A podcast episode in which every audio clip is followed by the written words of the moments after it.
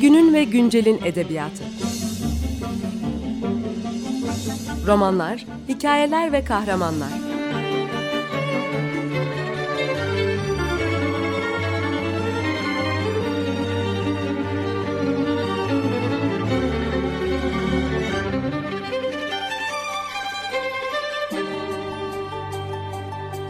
Hazırlayan ve sunan Seval Şahin.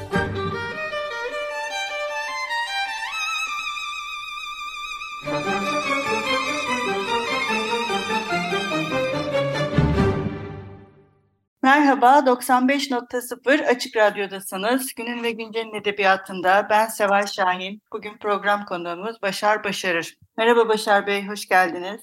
Hoş bulduk efendim. Başar Bey ile birlikte bugün 2022 yılında Can Yayınları tarafından yayınlanan Dolunay İki Gece Sürer adlı romanını konuşacağız.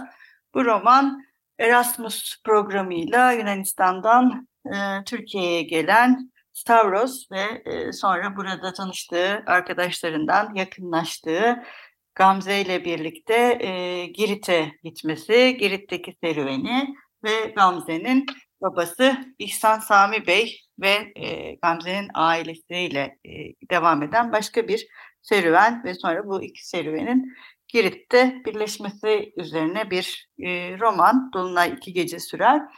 Bu e, romanda e, siz çok fazla e, belgesel malzemeye de yer veriyorsunuz. İşte dönemin müzikleri, dönemin gazete haberleri, tartışmaları, zaman zaman İhsan Sami Bey'in tırnak içinde tipik bir Türk olarak Yunanistan söz konusu olduğunda yaptığı yorumlar. Bu belgesel malzemeyi hazırlamak nasıl oldu ve bu belgesel malzemeyle e, kurguyu nasıl birleştirdiniz? E, Yunanistan ve Türkiye ilişkileri ancak böyle mi anlatılabilirdi? İkisinin konu olduğu bir e, roman.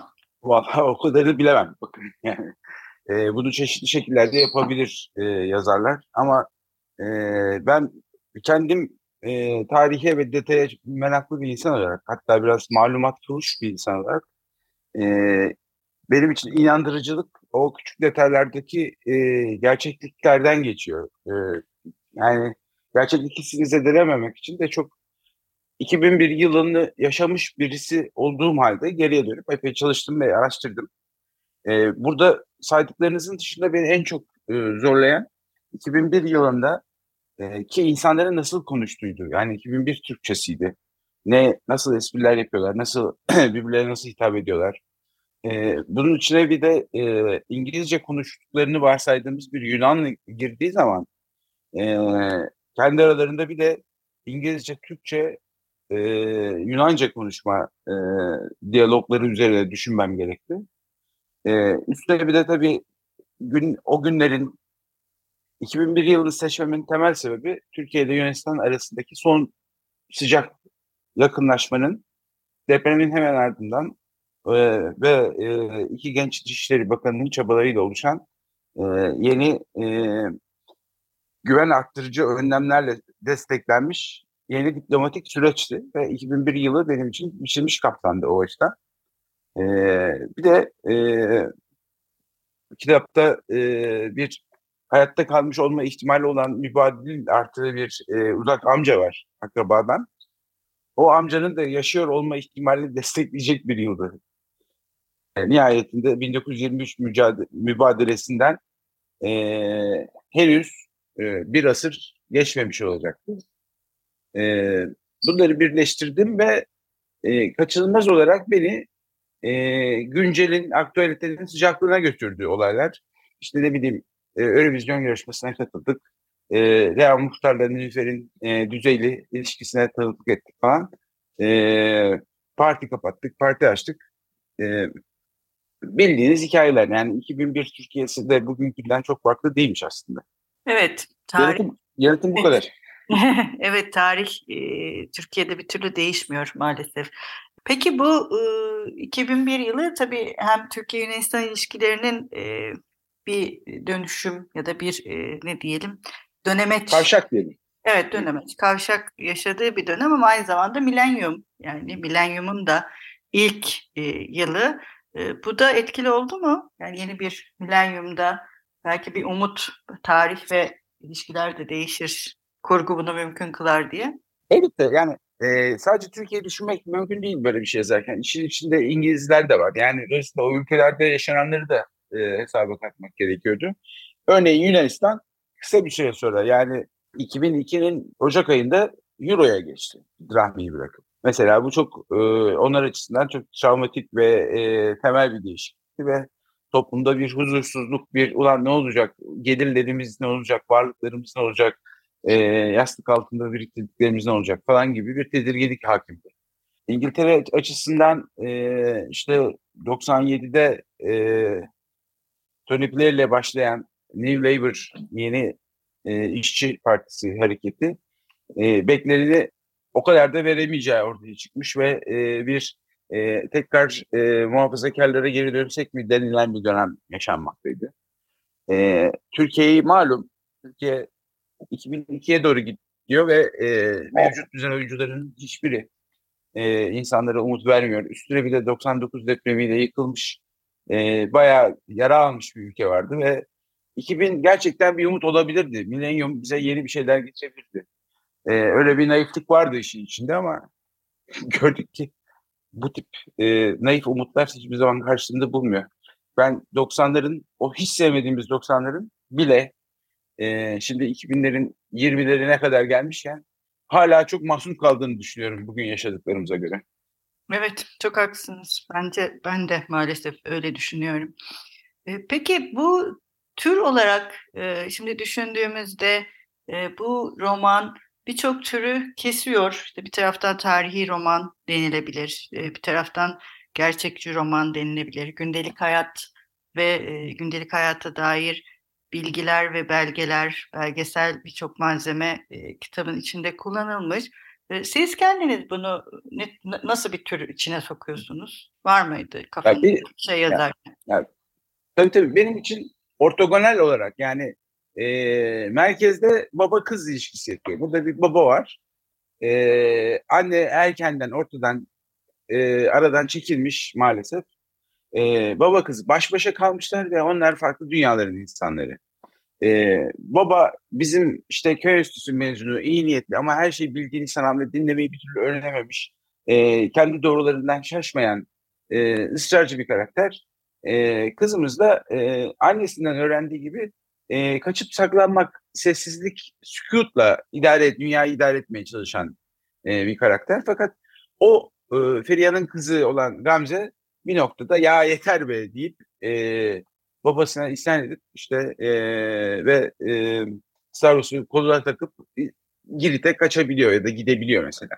Yani temel olarak merkezde baba kız kavgası, çekişmesi var. Tabii ki bir aşk hikayesi de var işin içinde. E, çok e, sonuna kadar yaşanamasa da e, bir e, tertemiz ve çok sıcak bir e, aşk hikayesi var. Burada e, Gamze'nin yani biz e, biz derken Türkler Türk tarafından Gamze e, Yunan tarafından da Stavros'un e, aktör olarak oyun içinde olması klasik e, işte yabancı damat e, şeyinin e, dengesinin biraz terse çevrilmiş hali. Yani de bu tip kişilerde hep e, yazar hangi ulustansa e, ilişkinin erkek tarafı o ulustan olur. E, bu bir, bir çeşit e, neredeyse klişedir. E, ben e, Herkül Ünlas'ın e, dikkatli bir tavsiyesiyle bu konuyu dersinden ele almaya çalıştım. Üçüncü olarak da bir mübadele ekseni var işin içinde. Yani e, sevgili e, İhsan Sami hocamız mübadeleyi bizzat yaşamamış olsa dahi kendisi 1938 doğmuş çünkü. Yani 15 yıl sonra mübadeleden Türkiye'de dünyaya geldiği halde sürekli e, o eski e, deyişle mülk edilmiş. Yani e, temellik etmiş mübadele acısını. Çünkü onun için acı mübadele demek. Türkiye'de gelmiş geçmiş en büyük acı da mübadele acısıdır. Bunu söylerken de sadece o taraftan gönderilen ve Türkiye'ye gelmek zorunda kalan mübadeleleri anlıyor ve kastediyor. Karşı tarafı asla hesaba katmadan ve düşünmeden söylüyorum. E, bu üç eksen arasında yani bir e, baba kız, bir e, aşık maşuk, bir de e, birbirini yiyen iki komşu ülke arasında e, top gidip geliyor. Benim hikayeyi yazmaya başlamamın sebebi bir kızgınlık anıydı. O kızgınlık anı da e, Yunanlara kızdığım bir andı. Ya bunlar bizden daha akıllı olmalılar. Neden bizim kadar büyük e, affedersin aptalca laflar ediyorlar ve e, hatalar yapıyorlar diye kızmıştım. E, gerçekten de e, birbirimizde hemen hemen aynı seviyede e, yanlışı seviyoruz. Öyle söyleyeyim. E, ve bunu düzeltmek için de e, yapılacak çok az şey var. Onlarla ilgili çok yazılmış, düşünülmüş. Yani ben burada bir öncü bile değilim. Çok arkadan gelen bir e, kitap yazdım ama e, kitabın benim yazdığım kitapta geçen bir yap yapma kılavuzu var. İki toplumun birbirine karşı e, olumlu şeyleri yapması ve birbirini zedeleyecek şeyleri yapmaması fikri üzerine kurulu. Ki e, Stavros e, İstanbul'a e, geldiğinde e, bu tezi yazıyor. Yani bu e, sonuç olarak İstanbul'da yaşamasının, daha doğrusu İstanbul'da okumasının yap, sebebi, temel sebebi bu yap yapma kılavuzunu yazmak. Ee, bir ek olarak da bu yap yapma kılavuzu var. Yazılmış ve e, internetten de ulaşılabilir. Hem Türkçe hem Yunanca hem İngilizce olarak okunabilir. Evet. Romanın temelinde bunlar yatıyor efendim. Evet bir ara verelim Başar Bey. Bugün ne çalalım Peki. istersiniz? Ha, bugün çalacağımız müziği seçtim efendim. Ben e, yeni dönemlerde e, bir İtalyan e, deli bir abimiz var. Ona takılmaya başladım. Adı Alex, Alessandro Mannarino ve e, albümlerinden biri 2013 tarihli Il Bar della Rabbia e, albümü.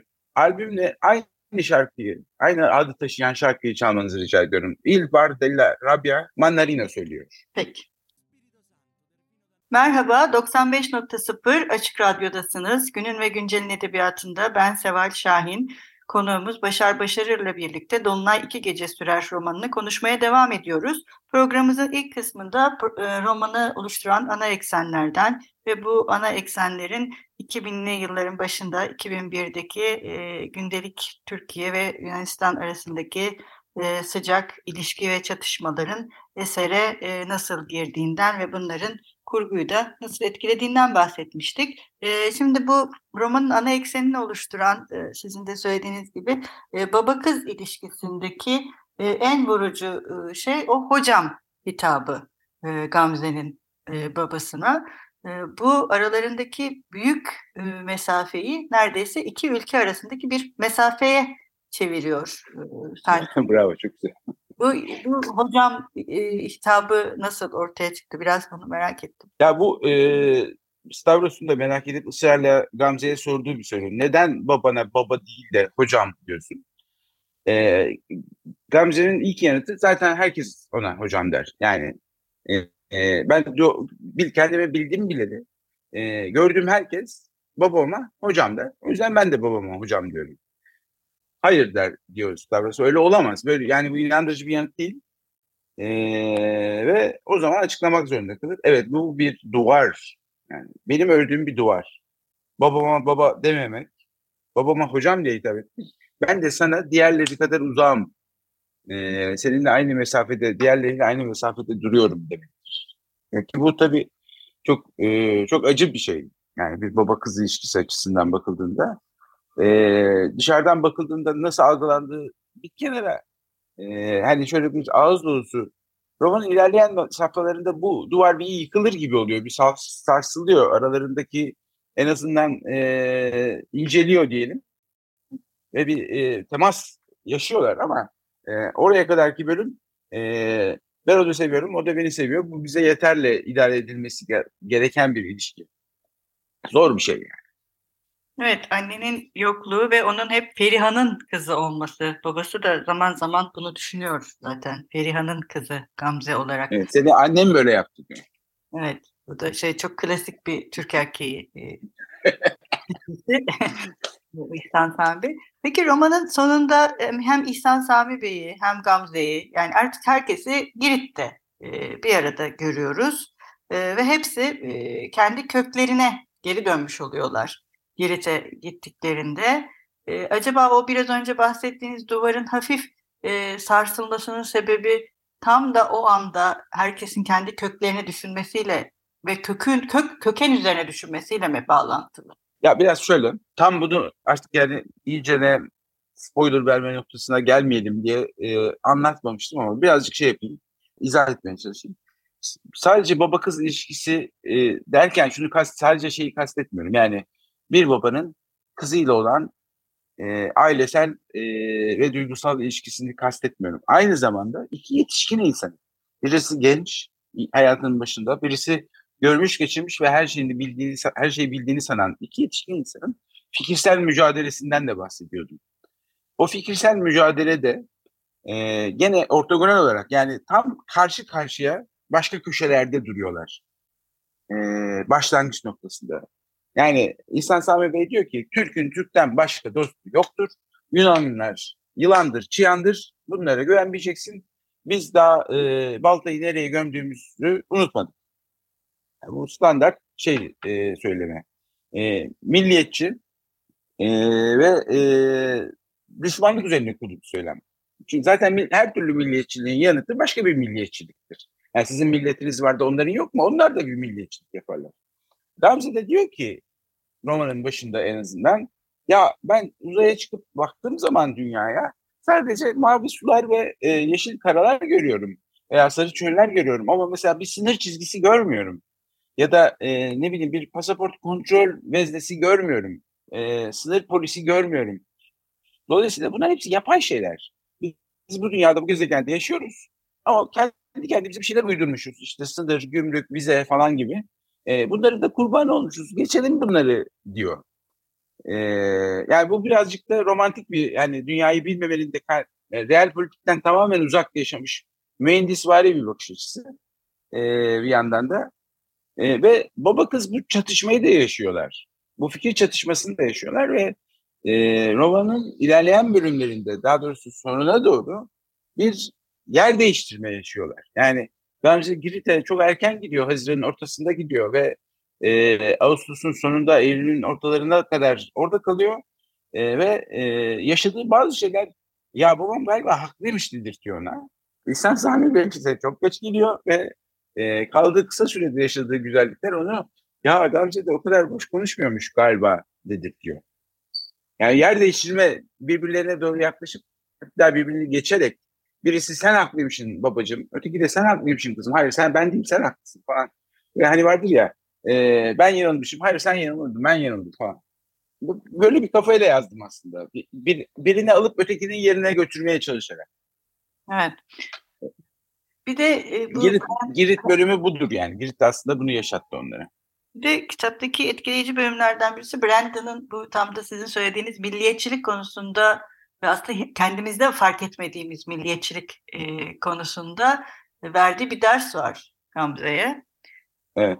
Bu da oldukça etkileyici bir e, bölümdü. Herhalde birçok e, kişi, belki bizler de zaman zaman öyle e, kendimizi o halde bulmuş olabiliriz yani. Kendimizde fark etmediğimiz bir şeyle karşılaşmanın hazin sonu gibi maalesef. Bir de son olarak şunu soracağım. Ee, Stavros, hani siz araştırdığınız için soruyorum. Yunanistan'da yaygın kullanılan bir erkek ismi sanırım. Öyle mi? Stavros. Yani evet, biz... oldukça çok. Ee, kökeni de Stavros'dan geliyor. Yani Haç'tan bahsediyoruz. Haç'tan. Ee, ve ama Gamze Türkçe'de çok yaygın kullanılan bir isim değil e, kadınlarda. E, ben evet. biraz böyle aşırı okuma e, pahasına şunu düşündüm. Gamze acaba bir nevi e, ada göndermesi de mi taşıyor? İsminin böyle metaforik bir tarafı da var mı? Neden Gamze? Yok. Yok hayır. Ee, ben daha çok e, İhsan Sami Bey'in e, biliyorsunuz e, köy enstitülerinde e, fena olmayan bir edebiyat eğitimi vardır. E, ve bir e, şiir dergisi çıkıyor e, okuduğu enstitüde e, Kepirtepe'de. E, şiire de meraklı İhsan Bey. Hatta şairler hakkında genel geçen fikirleri var. Hemen hemen herkes hakkında bir fikri var zaten. E, dolayısıyla o e, Gamze'yi kızına hem gam çağrıştırdığı için o yani e, bir e, üzüntü müptelası e, olduğu için e, seçtiğini düşündüm. Hem de e, hem de ikinci anlamıyla yani o e, yanaktaki lekeyle e, güzel e, bir şey söylemeye çalıştı e, düşündüm. Yani İhsan Sami Bey'in aklına girip öyle seçtim. Evet, e, İhsan Sami Bey e, ayrıca konuşulması gereken bir karakter ama maalesef programımızın sonuna geldik. E, çok teşekkür ederiz Başar Bey konuğumuz olduğunuz için. E, ben ve... bir şey eklemek istiyorum. Tabii buyurun. Müsaadenizle. bir cümleyle.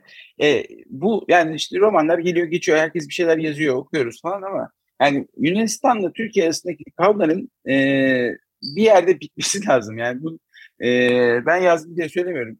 Beklediğimiz şey durup dururken olmayacak. Biz bir şeyler yaparsak olacak. O da biraz karşı tarafı anlamakla ilgili, biraz onlar gibi düşünebilmekle, onları bizi nasıl gördüğünü, bizim onları nasıl gördüğümüzü birbirimize anlatarak, anlayarak düzelecek. Sadece bunu hatırlatmak istedim. Evet, bir baba kızın kızın yer değiştirmesi gibi yer değiştirmeler e, hayatımızda bizi daha geniş ufuklara ve hoşgörülere açabilir. Çok haklısınız. Çok teşekkürler ve ben teşekkür ederim. E, biliyorum ki herhalde buradan da duyurmamızın bir sakıncası yok. Yeni romanda çok yakında çıkıyor sanırım, değil mi? evet, evet. Eylül çıkmadan roman çıkacak. evet, e, yeni romanda çok yakında. Umarız yeni kitaplarla tekrar birlikte oluruz. Hoşçakalın. Çok teşekkürler. Görüşmek üzere. Buyurun son söz. İhsan Sami Bey neredeyse ünlü olarak gittiği köy enstitüsünden hem sağ hem de sol eliyle yazabilme yeteneğiyle çıkmış. Kara tahtaya her iki elle ayrı ayrı hatta aynı anda yazabilen bir öğretmen olmuştur. Öğretmenlik hayatı boyunca o, o kara tahtanın önünde durup nutuk söyler gibi konuşaraktan kendinden geçti. Engin malumatı, hikmetli konuşması sayesinde okurken sınıf arkadaşlarını, okuturken öğrencilerini hayran bıraktı kendisine. En son kurbanı maalesef karısı Feriha oldu. Memuriyete girdikten tam tamına 30 yıl sonra dilekçe verip emekliliğini talep etmişti. İstenmediğim yerde durmam diyordu. Hakikatte ona git diyen kimse olmadığı halde.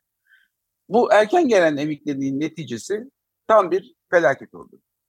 İhsan Sami Bey mektebi bıraktı ama öğretmenliği bir türlü bırakamadı. Sınıfta çıkmamakta diretiyordu adeta. Kilisede vaaz veren bir papaz gibi kuşu içinde durmadan anlatır, bildiklerini okurdu. Ne anlatsa bir dersti zaten. Dinlemesini bilene. Öğretmek, ibadet etmenin en kısa, en güzel yoluydu onun için. Camideki hocaysa mektepteki de hoca değil miydi yani?